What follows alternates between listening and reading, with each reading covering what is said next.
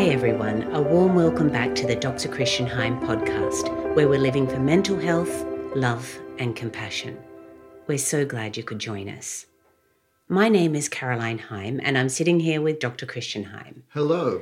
And this week we're looking at part one of a three-part series on borderline personality disorder. Today's episode is going to be looking at five important things to know about borderline personality disorder. So, Christian, I really don't know much about borderline personality disorder.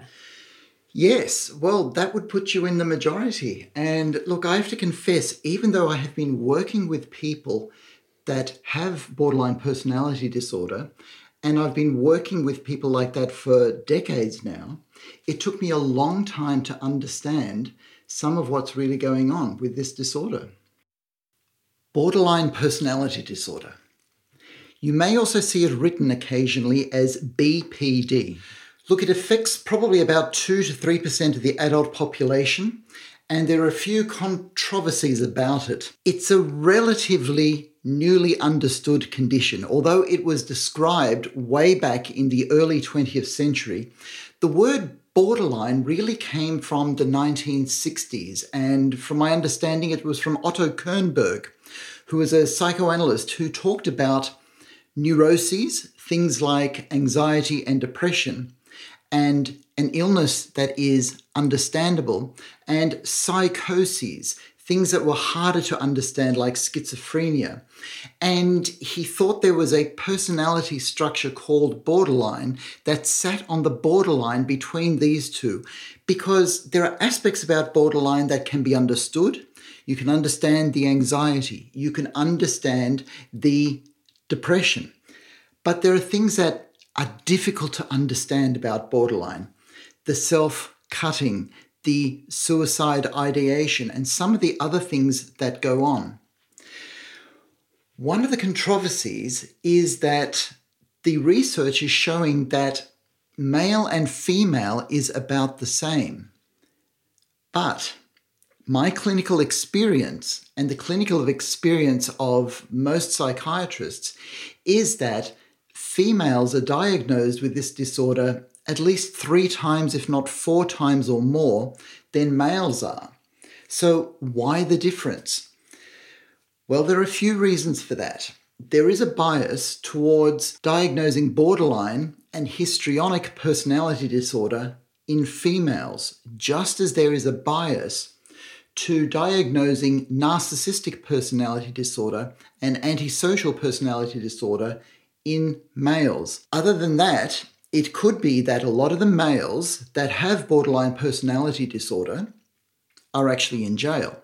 It could also be that there is just a difference in understanding in what actually defines borderline personality disorder for the clinicians, such as myself, and the researchers, because it has been my experience that at least three or four times as many females are diagnosed with this than are males.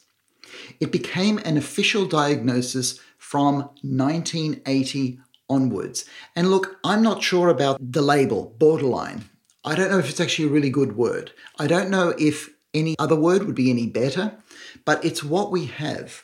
And the main message that I want to give is that it's a disorder just like any other disorder, and it needs to be treated like a disorder, just like any other disorder.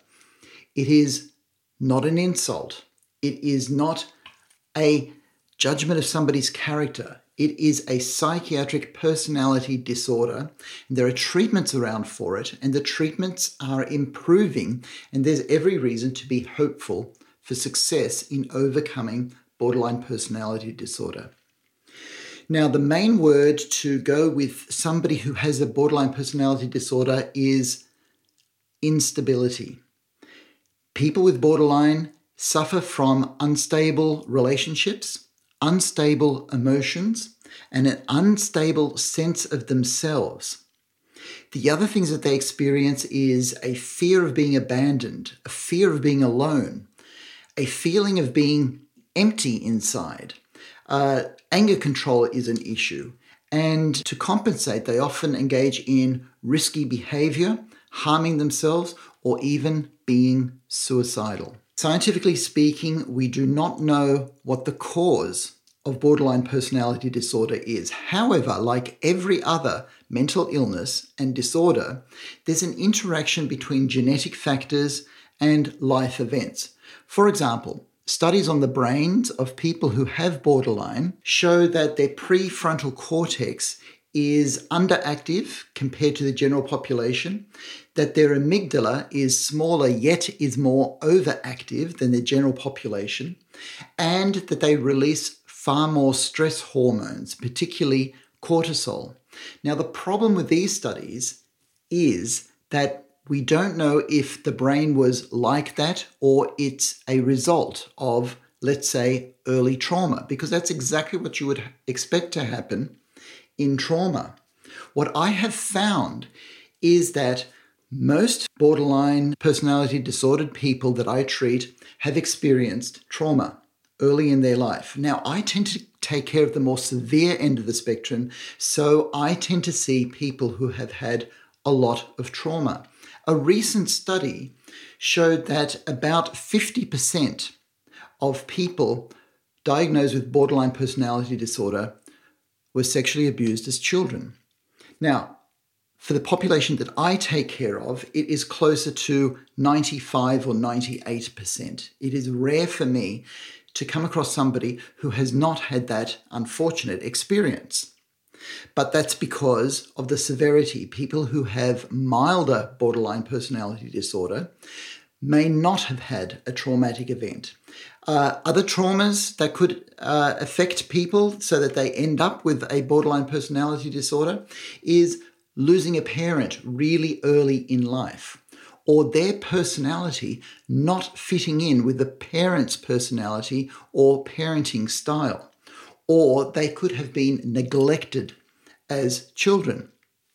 And look, that doesn't mean that all children that are neglected are going to end up with a borderline personality disorder. They may end up with a range of other things and they may be fine. Because as child psychiatrist William uh, Perry has found, love is protective. The more love that a child is given, even if they suffer trauma, they can overcome that. So here's the bottom line. If there is something inherited there, which there most likely is in borderline, or it's a direct result of life events, if we care for our children and love them more and keep them safe, then we will have less mental disorders, less borderline. So in society, we're looking to take care of our children. We're calling out sexual abuses. We're calling out emotional and physical abuses, and this is a good thing because the less abuse we have in our society, the healthier we will all be. However, the treatment is the same. It's psychotherapy. It is a talking therapy. All right, now I hope that gives you a little bit of a background on borderline personality disorder. I'm now going to go into the five things that I want you to know, the five important things to know about borderline personality disorder. And this is the first, and this is the most important. Having a borderline personality disorder is not the person's fault. It's possible that the person was born with an overreactive response to fear. We're not sure. It is possible that they experienced trauma early in their life. We're not sure. Maybe something went wrong in the peaceful, loving nurture that all children need in life. We don't know.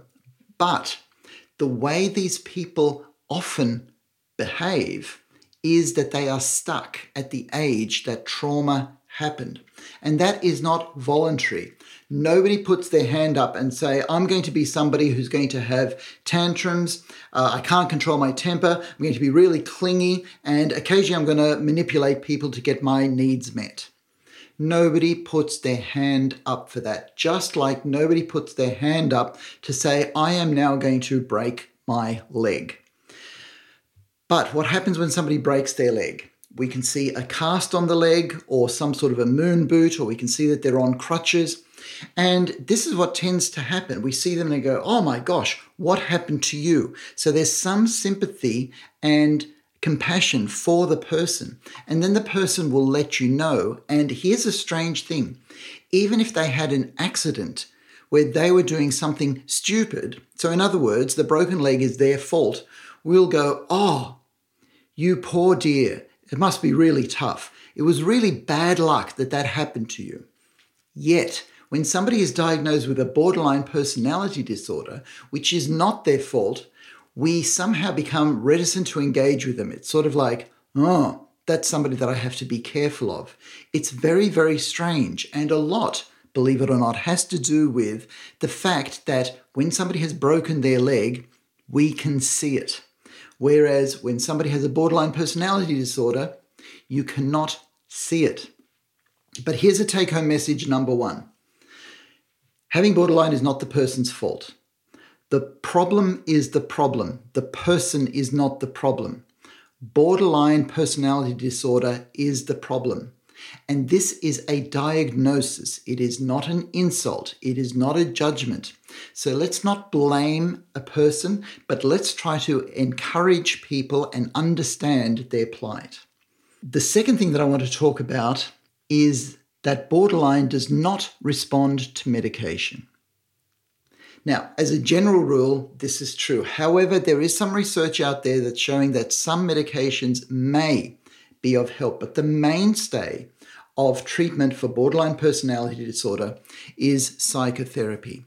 And I'm here to tell you that sitting down weekly with somebody to talk about the most difficult moments in your life and how to get on with people in the here and now is not an easy task.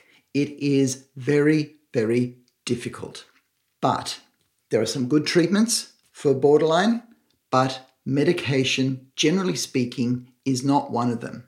However, people with borderline personality disorder can also get depressed.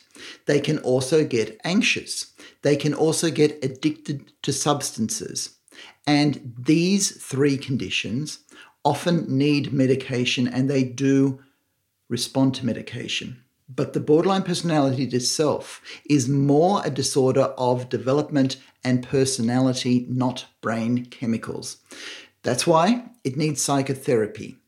And with therapy and with effort, people can improve immensely. So the second thing is knowing that borderline does not generally respond to medication. Therapy, some sort of a talking therapy, is in order.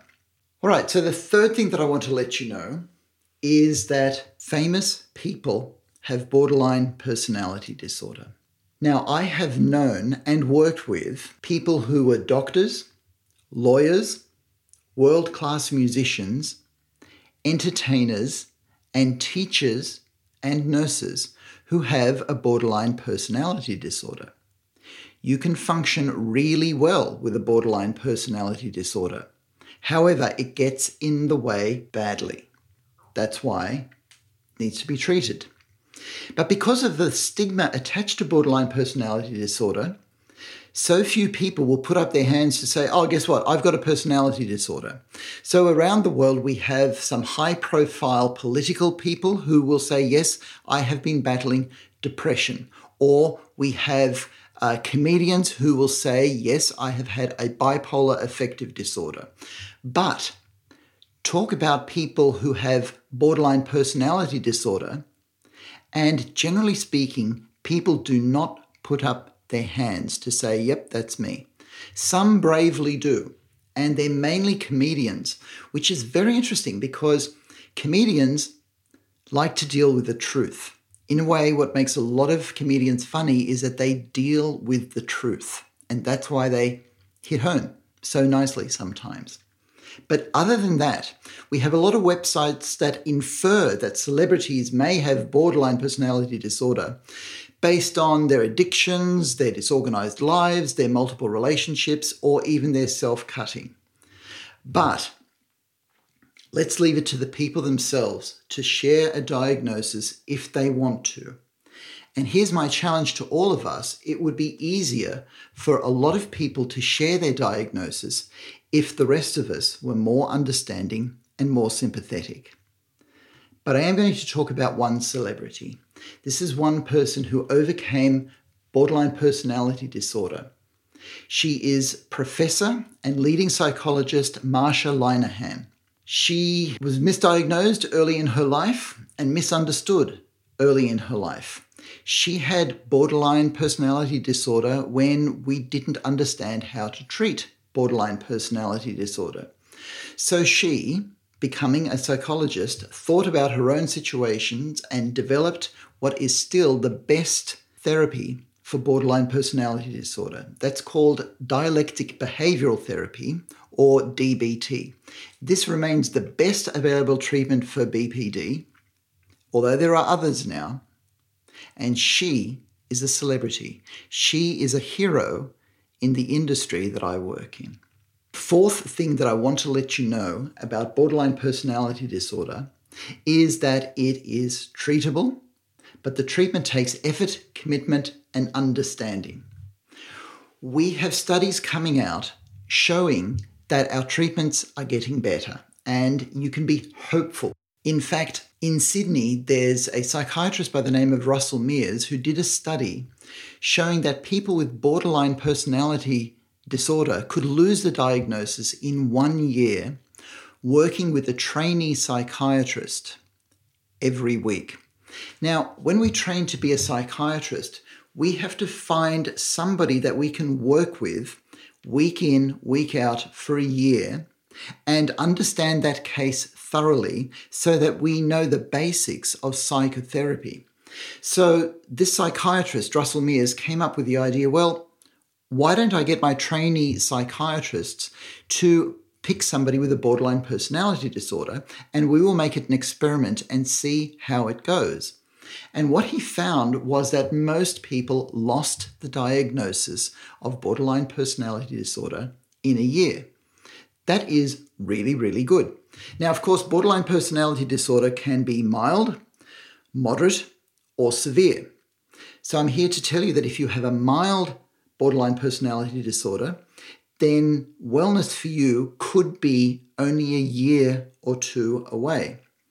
If you have a moderate illness, it may take longer. And if you have a severe borderline personality disorder, then managing it could take years. But here's another core thing about the treatment of borderline personality disorders. Hospitals aren't terribly much benefit for the illness itself. Now, the care given by doctors and nurses can often feel good for the person who has a borderline personality disorder, but it may not do anything to help the illness itself. It's always outpatient therapy that we work towards. Dialectic behavioral therapy, for example, is a group-based process. And it, it used to be six months long, but now um, centers are doing it for a whole year. Then there are individualized treatments like C B T or insight-orientated psychotherapy, schema therapy, and mentalization-based therapies. Now, these all take effort, commitment, and understanding from the person and the therapist. The rest of us really don't understand how difficult it can be to be in therapy. But as I said, the treatments are getting better, and the earlier you get it treated, the better your result. So, take-home message here is that borderline personality disorder is treatable with effort, commitment, and understanding. All right, and the fifth thing that I want to let you know, and this is really important, is that people with borderline personality disorder are as wonderful as the rest of us. You see, unless you're somebody who can say, I'm a perfect person, I've had a perfect upbringing, there's likely to be a smidgen of borderline personality in all of us. After all, do you ever get angry? Do you ever get resentful or bitter about things, or find that every now and again you'll manipulate other people to get your way? Yeah, I do. I do that. But if you've been hit hard enough and early enough with trauma, and you have some genetic factors as well, well, the result could be borderline personality disorder. So as I like to say, There but for the grace of random chance, go I. Just like somebody who has a broken leg, people with borderline personality disorder need understanding and acceptance. It's a difficult disorder to accept. And the problem with it is that the symptoms of this disorder is in the area of getting on with people.